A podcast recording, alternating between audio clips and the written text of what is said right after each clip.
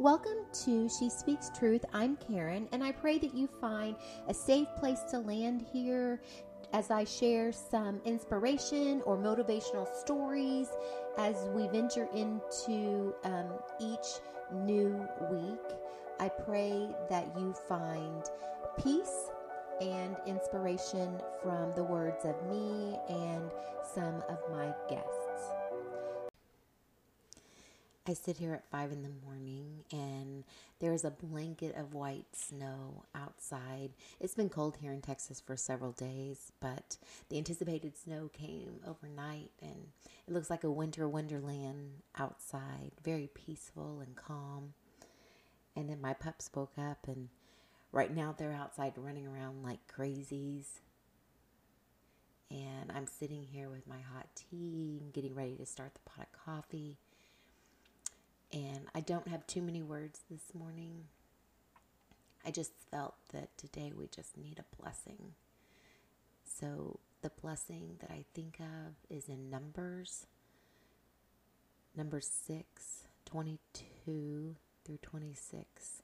The Lord is talking to Moses and he's telling him um, how to bless the Israelites. And I think this blessing is also um, for us as well. It says, The Lord bless you and keep you. The Lord make his face shine upon you and be gracious to you. The Lord turn his face towards you and give you peace. That's what I pray over us right now. Lord, dear Heavenly Father, I just ask you to bless us, give us peace. For those listening that are in an area that is cold with snow blanketing the outside, Lord. Let us look at that as a reminder of your greatness, of your provision. Lord, providing us time for rest, time to marvel at your greatness. Amen. Today, I hope you go and do something fun in your home with the people you're with, outside, make a snowball, run through the snow if you have it.